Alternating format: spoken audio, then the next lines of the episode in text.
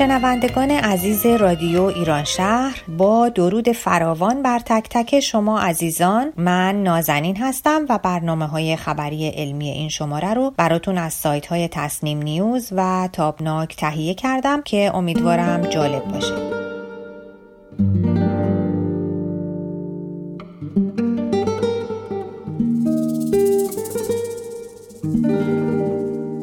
درمان سرطان خون و بیماری های خونی برای نخستین بار در ایران.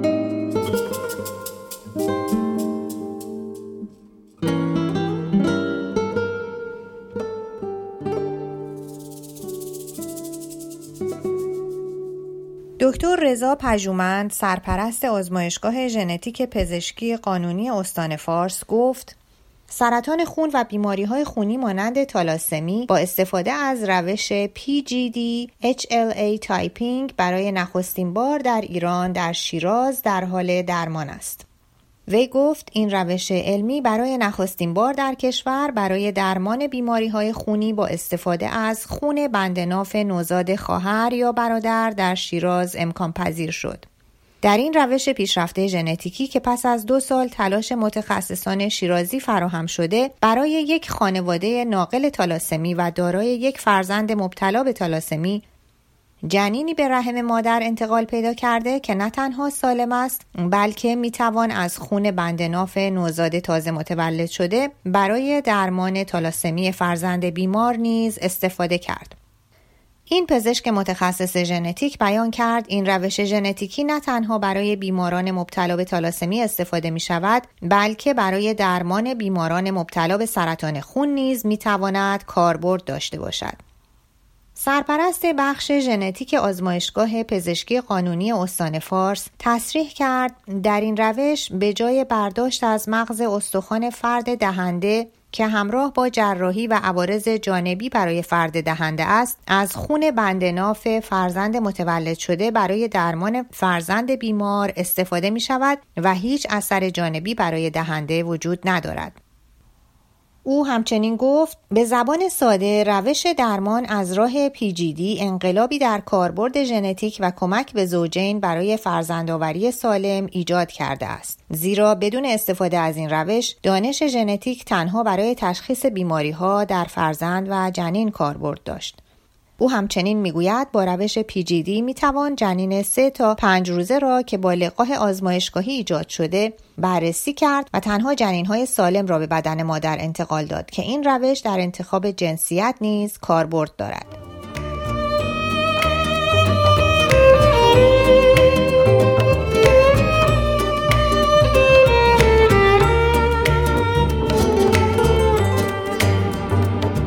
دانشمند ایرانی در جستجوی درمان طلایی سرطان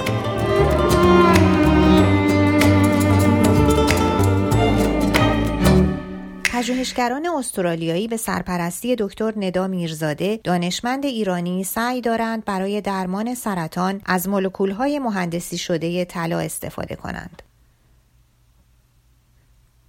به نقل از Medical Xpress پژوهشگران مؤسسه سلطنتی فناوری ملبورن استرالیا مولکولهای مبتنی بر طلا را طوری مهندسی کرده اند که می توانند بدون آسیب رساندن به سلولهای سالم سلولهای سرطانی را هدف قرار دهند. این پژوهش می تواند راه را برای کشف داروهایی با عوارض جانبی کمتر هموار کند. پژوهش های پیش بالینی نشان داده اند که مولکول های طلا می توانند تا 24 برابر بیشتر در از بین بردن سلول های سرطانی مؤثر باشند. پژوهشگران باور دارند تأثیر این مولکول ها به مراتب از داروهای ضد سرطان از جمله سیسپلاتین در مهار رشد تومور بیشتر است. مولکول های طلا می توانند سلول های انتخاب شده و مورد نظر را هدف قرار دهند. در نتیجه می توانند گزینه های خوبی برای پیشرفت در زمینه کشف داروهایی باشند که بدون از بین بردن سلول های سالم سرطان را از بین می برند. مولکول های مصنوعی معمولا با ویژگی های مقاومتی ساخته می شوند که به حفظ تأثیر آنها کمک می کند در حالی که بسیاری از انواع شیمی درمانی این ویژگی را ندارند. پژوهشگران در این پروژه چهار نوع مولکول فعال زیستی را معرفی کرده اند و جزئیاتی در مورد عملکرد آنها در مقابله با پنج نوع سلول سرطانی ارائه دادند. دکتر ندا میرزاده سرپرست گروه مهندسی مولکولی مؤسسه فناوری ملبورن گفت محدودیت هایی که در مورد شیمی درمانی با فلزات وجود دارد معمولا موجب نیاز به یافتن یک جایگزین بهتر می شود. وی افزود پژوهشگران طی دهه های اخیر به دستاوردهای بزرگی در زمینه درمان سرطان رسیدند اما این بیماری هنوز سالانه بیش از 9.5 میلیون نفر را در جهان از بین می‌برد و دومین دلیل بزرگ مرگ و میر در جهان است. اگرچه داروهای مبتنی بر فلزات موفقیتهایی را در نجات بیماران به دست آورده اند اما تأثیر آنها به خاطر عوارض جانبی ثبات کم و مقاومت تومورها در برابر دارو محدود است. مولکول های طلایی که ما طراحی کرده ایم ثبات بیشتری دارند. نتایج این پژوهش نشان می دهند که احتمالی باور نکردنی در مورد پیشرفت درمان های جدید سرطان وجود دارد که می تواند قدرت و دقت بالایی داشته باشد.